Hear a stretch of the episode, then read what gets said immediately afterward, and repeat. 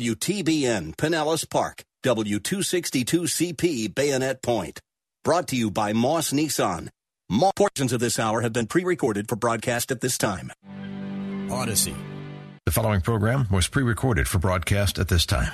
Up next is Verse by Verse, sponsored by Verse by Verse Ministries.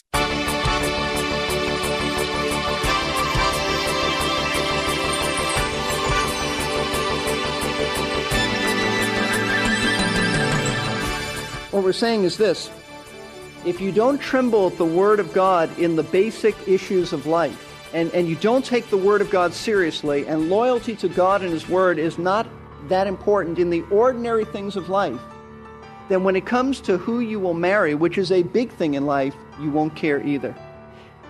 It's an attitude of character.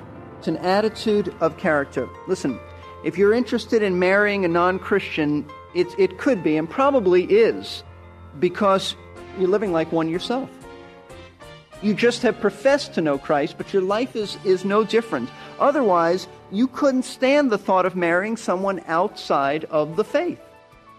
Saved people marrying unsaved people is a recipe for disaster. It reminds me of a poem. They say a wife and a husband, bit by bit, can rear between themselves a mighty wall, so thick they cannot speak with ease through it nor can they see across it, it stands so tall. Its nearness frightens them, but each alone is powerless to tear its bulk away, and each, dejected, wishes he had known, for such a wall, some magic thing to say. So let us build with master art, my dear, a bridge of love between your life and mine, a bridge of tenderness and very near, a bridge of understanding strong and fine, till we have formed so many lovely ties there never will be room for walls to rise. You know, it takes care to keep that wall from growing, even in the best matches, right? So, why oh why would anyone choose to start a marriage with that wall already in place? And that's what happens when a believer marries an unbeliever. Today on Verse by Verse, Pastor Steve will continue in Nehemiah chapter 9 as we learn the characteristics of a biblical revival, and specifically, how that revival affects our marriages. Welcome. Pastor Steve is the teaching pastor at Lakeside Community Chapel in Clearwater, Florida. Today we'll be wrapping up another of Pastor Steve's sermons in this series. As I said before, biblical revival is personal. Pastor Steve has been covering the four steps to a personal revival, and they are confess your sins to God, reflect on His compassion, accept His discipline, and finally, commit yourself to change. Let's look at that commitment and how it affects every aspect of our lives, especially our marriage relationships. Here's Pastor Steve. Why is it that we can make promises to people? I mean, if you can make a promise to a mortgage company and a bank, certainly you can make a, a pledge and a promise to obey what God's word says. So, it, it really, a promise is necessary because it's a commitment that you will be prone not to break. This is not a New Year's resolution. This is a promise to God. Now, having established the fact that a revival involves a commitment to change, not simply praying about it and not simply having good intentions. Well, I plan to change, I'm praying about it. No, it, it's a commitment that you are going to change. What are the areas that need to be changed? What, what areas are affected? When, when God deals with you in revival and you get back with Him, uh, what are the areas that need to be adjusted and, and you need to change? Well, the first one is found in verse 30. And this is all we're going to look at this morning, but don't, don't tune me out. Actually, everything was, was to bring you to this point. The first change that takes place when you get right with God is marriage and the home. Notice verse 30 of chapter 10. And that we will not give our daughters to the peoples of the land or take their daughters for our sons. The first area of life that they promised, the Jewish people promised to change is the area of marriage. They promised not to intermarry with the non Jewish people around them. Now, this is not racial prejudice. In fact, it's not a racial issue at all. It's not snobbishness. Because, and, and in case some of you think that, well, it's a racial issue, I still think it was. No. The Jewish people, and maybe you don't realize this, the Jewish people had always contained other people within them. Do you realize that Moses was married to an Ethiopian woman? Do you realize that Rahab and Ruth though they were believers, were non Jews who were ancestors, physical ancestors of the Lord Jesus Christ. The Bible does not forbid interracial marriages. Bible does not forbid that, but it does forbid marrying a non-believer. That, that's the issue. That's the issue. The issue uh, about intermarriage here and in other places was never racial, but religious. And I want to show you that. If you look at Exodus 34, Exodus, is the second book in the Bible, this is very important that you understand this. Important for you parents to understand this. Important for those of you who hope to get married someday that you understand this. Important that you actually get this tape and give, give it to other people who maybe aren't here today but need to hear this. We often speak about the Christian home. I'm going to speak about uh, marrying a non Christian, and we, we often don't stress that enough. Or not, I should say, not marrying a non Christian. Exodus 34, notice verse 12. Watch yourself that you make no covenant with the inhabitants of the land in which you are going, that is the Canaanites, lest it become a snare in your midst, but rather you are to tear down their altars and smash their sacred pillars and cut down their asherim. And asherim were, were wooden symbols of a female deity. That's what it is. For you shall not worship any other God, for the Lord, whose name is jealous, is a jealous God, lest you make a covenant with the inhabitants of the lands, and they play the harlot with the, and they play the harlots with their gods, and sacrifice to their gods become, and someone invite you to eat of their sacrifice, and you take some of his daughters for your sons, and his daughters play the harlot with your with their gods, and cause your sons also to play the harlot with their gods. Do you understand what he was saying? Do you understand what he was talking about?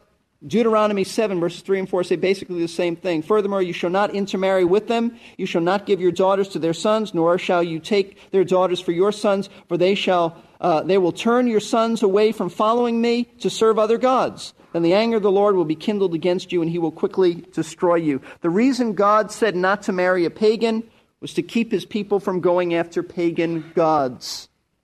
That's the reason. In other words, to marry a pagan was to be in danger of wandering from the Jewish faith. The Jewish people were to be distinctly different, even as believers today are to be distinctly different. We're not to be like the world. That is precisely why a Christian must never, ever, ever marry a non Christian. Because rather than the Christian having a positive effect and influence on the non Christian, it doesn't work that way. The unbeliever, more times than not, will bring you down and you will find yourself compromising the Word of God. Here's the basic pattern. Doesn't always happen like this, but here's the basic pattern. And, and listen, listen to me. What I'm giving to you is wisdom from the Word of God. First, if you marry a non Christian, there will be constant conflicts. Conflicts over all sorts of things. How to raise children. You're not going to agree on that. You're not going to agree on, on that. How to spend money. How to save money how to use money, business ethics. He or she doesn't have the same ethics that you have. Church involvement. Oh, let's go to church. I don't want to go to church. Well, you did before we were married. Yeah, sure, good impression. Then, after conflicts, there will be compromise in some areas. And you know what? You'll just give in. Eventually, you'll just give in. You're so tired of fighting, you're just going to compromise with the attitude, I know it's not right, but what, what, what can I do? What can I do? Church involvement will, will dwindle, will get lower. And then finally, after conflicts and compromise, will be complete conformity. He or she will just wear you down. To keep peace in the family, you will not take a stand anymore.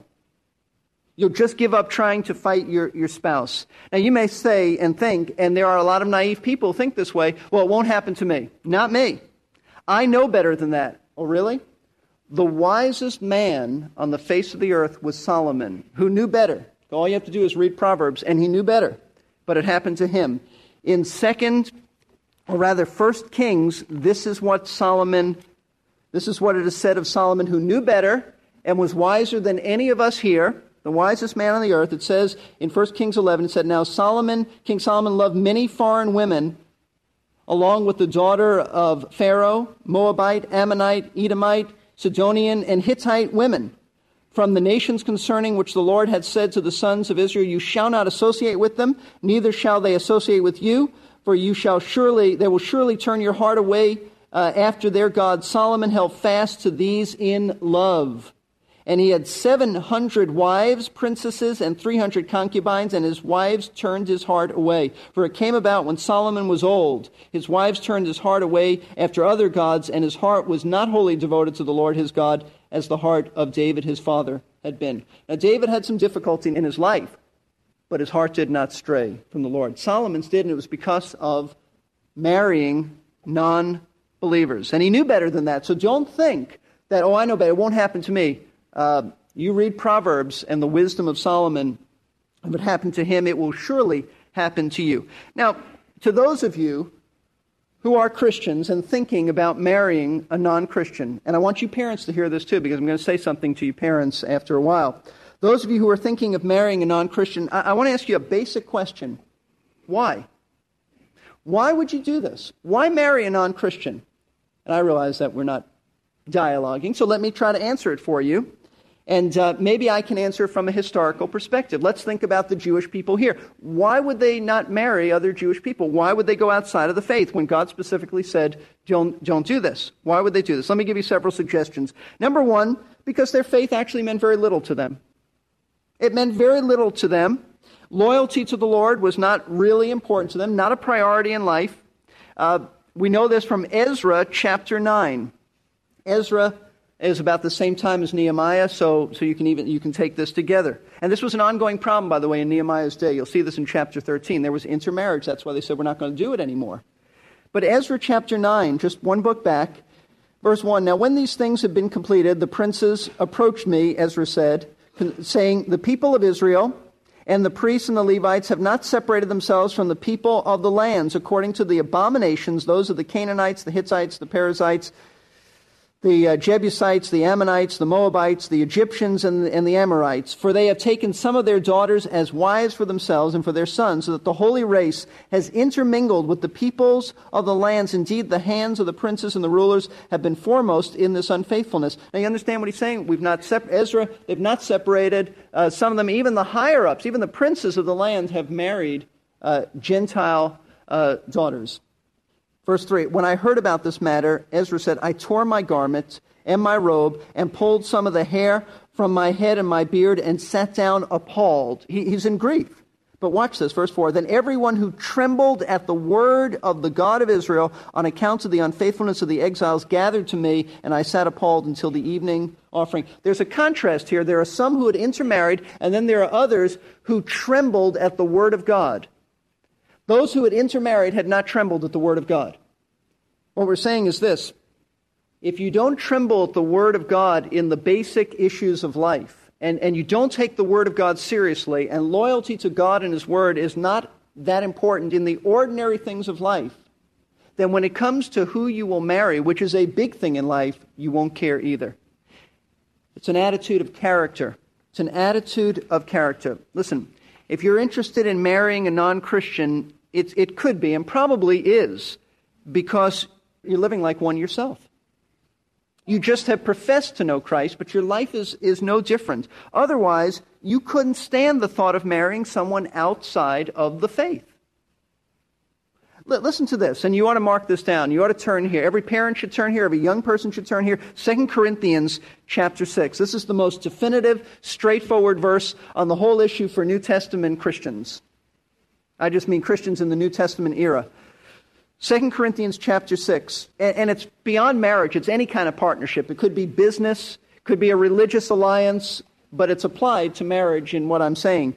2 Corinthians chapter 6 verse 14, do not be bound together or as the King James Version says, unequally yoked with unbelievers. For what partnership have, have righteousness and lawlessness? Or what fellowship has light with darkness?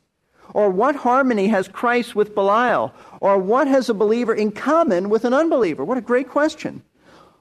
Or what agreement has the temple of God with idols? For we are the temple of the living God, just as God said, I will dwell in them and walk among them, and I will be their God, and they shall be my people. Therefore come out from their midst and be separate, says the Lord. Do not touch what is unclean, and I will welcome you, and I will be a father to you, and you shall be uh, and, and you shall be sons and daughters to me, says the Lord Almighty. I love that statement. What do you have in common with an unbeliever? You should have nothing in common. Nothing of any spiritual nature, nothing of any depth. You should have different priorities. You should have different values, different goals, different lifestyle, different ambitions. Why would you be attracted to an unbeliever unless you are living like an unbeliever? And that's what attracts you. There should be no spiritual compatibility. If there is a spiritual compatibility, something is terribly wrong with you. Terribly wrong. But why would you do that? Well, that's the first reason I, I want to suggest because you're not living like you should live. And that's these Jewish people were not living like they should live, so they'd be attracted to the Gentiles. They were basically in behavior just like them. But it brings us to a second point. Second reason a Christian might want to marry a non Christian, if it's not spiritual attraction, maybe it's physical attraction. It must be. Because it can't be spiritual attraction. Maybe it's physical attraction, and by that I mean the emotions, the feelings. You know who I'm reminded of who, who allowed his feelings to control him and marry a non believer? Samson. Listen to this. In Judges chapter 14, he came to my mind this week. I've just been reading, uh, well, a few weeks ago about Samson. And um, it says in, in Judges 14, listen to this. Then Samson went down to Timnah and saw a woman in Timnah, one of the daughters of the Philistines. And God said, Don't marry them. I mean, they were the enemy, they were unbelievers. So he came back and told his father and mother, because, you know, in those days, a father and mother arranged the marriage. That's why he said this. I saw a woman in Timnah, one of the daughters of the Philistines. Now, therefore, get her for me as a wife. Nice guy. Then his father and his mother said to him, Is there no woman among the daughters of your relatives or among all our people that you uh, go to take a wife from the uncircumcised Philistines? But Samson said to his father, Get her for me, for she looks good to me. Why get her for me? She's good looking, Dad. I want her. That's, that's really what he said. She looks good to me. She looks great to me. It doesn't matter that I'm violating the word of God. Remember the hypocrisy here. Samson did not cut his hair. He had a Nazarite, took a Nazarite vow, had everything external going for him. He would never think of touching his hair, but he wouldn't obey. God. He didn't care about what God's word says. You know, he was really a weak man. For all of his physical strength, he's one of the weakest men in the Bible because he was controlled by his own passions. She looks good to me. I want her. Get her for me. That's all there is to it. A weak man controlled by his passions, undisciplined in life. Something looked good to him. He wants it. That was it. Now, that was Samson's real problem, ruled by his own emotions. Remember in Judges, there's a recurring phrase in Judges which sums up Samson's problems and really all of our problems. There was no king in Israel, and everyone did that which was right in his own eyes. Samson said, She looks good to me, get her for me. And, and not only, I might say, not only wasn't he obedient to the Lord, he was highly uh, disrespectful uh, to his own father and mother. If you're thinking of marrying, a non believer, I urge you to not let your lust, your emotions, your passions blind you to the truth. And that's often what happens. You are in danger of allowing your feelings to lead you rather than what the Bible says. That's a great, great error that you are making.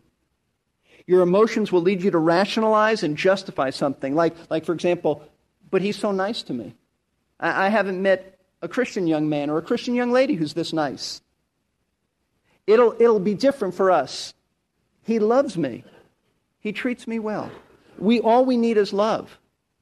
And, and you don't understand. And if I wait long enough, I wait for the kind of person you're telling me to wait for, I'll be an old maid. I'll be an old man. What's the answers to this? First of all, trust the Lord. Does he love you? Yes. Does he have a plan for your life? Yes. But my friends are getting married now. Trust the Lord. That's the first thing. Secondly, uh, the issue is not will this marriage work out? You know, he loves me, it'll work out. It'll treat. That's not the issue at all. It's not the question to ask, will it work out? The question to ask is, will it enjoy God's blessing? Is it pleasing to the Lord? Not will it work out. Will it please the Lord? And it will not please the Lord if you marry an unbeliever. Will not please him. You say, but but he's gorgeous. She's gorgeous. Let me tell you, in about 20 years, things will change. If you're marrying for that, uh, it's going to change. Maybe five years, it's going to change. And, and parents, I want to I want to say something to you at this point. Notice verse 30 of Nehemiah 10. It, really is addressed to the parents, or the parents speak up that we will not, as parents, will not give our daughters to the peoples of the land or take their daughters for our sons. I realize that parents in those days uh, arranged marriages, and in our day and age, we don't, we don't do that.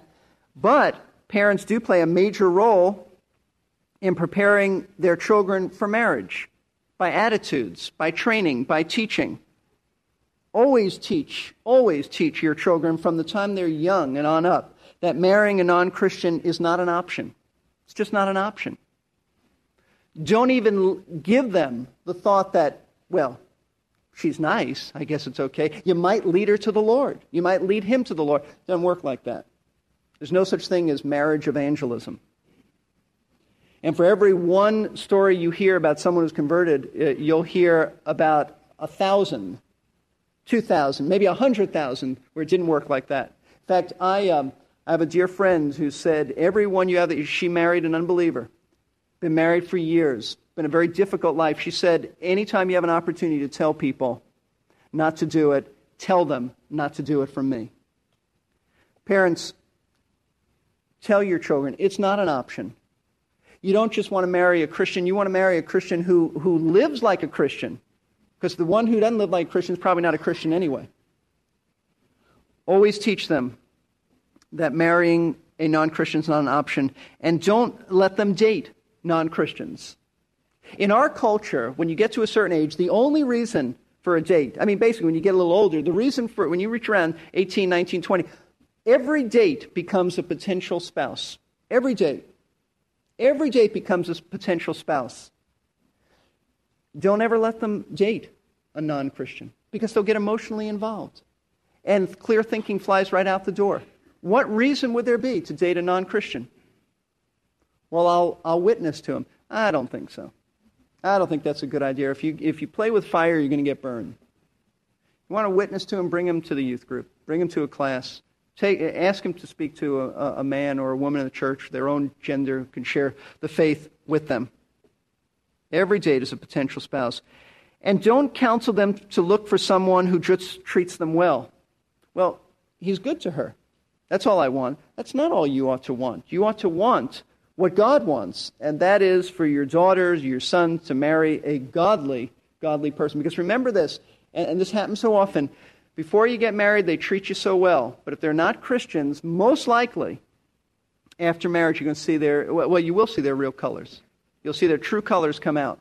What you see, their behavior before marriage is the best it's going to be. Let's put it that way, if they're not believers. It's the best they're going to be. Once you're married, goes downhill if they don't know the Lord. If they know the Lord, then there's another motive. They want to please Him. So, I think you need to take these things to heart. So when revival comes to your life, it does affect your marriage. And we didn't even deal with that about if you are married to a believer. It does affect your marriage there too. You're going to treat her better, and she's going to treat you better, and uh, changes are going to be there because that's the basic area of life. That's where you live. Those are the people who see you every day. Marriage in the home will change when there's revival. Revival changes other areas, and we'll look at this, Lord willing, next week. In fact, revival probably changes every area of our lives. Let's pray. Heavenly Father, thank you for this book that we've been studying and the practical lessons it contains. Help us each day to spend some time prayerfully reading it with the goal of being more like Jesus. Help us apply these truths, confess our sins, consider your grace, accept your correction, and commit our lives to obedience. Amen. Thanks for tuning in today to Verse by Verse with Pastor Steve Kreloff, the teaching pastor at Lakeside Community Chapel in Clearwater, Florida. Stop in some Sunday if you're in Clearwater and looking for a place to worship. The address is 1893 Sunset Point Road. For directions and service times, call the office at 727 441 1714 or go online to lakesidechapel.com. That's also the number to call if you'd like to have a free audio CD of the sermon Pastor Steve just finished. Ask for message 4419 Steps to a Personal Revival, Part 2. The message number again is 4419, and the phone number is 727 441 1714. Verse by Verse is listener supported, so we're extremely thankful to and for the kind listeners who help us stay on the air. If you're interested in being part of our support team, Call Lakeside at 727 441 1714. Or you can go to the giving page on our website, versebyverseradio.org, and find out how you can give securely and conveniently online. While you're there, stop by the message archive page, and you can download or stream any of the hundreds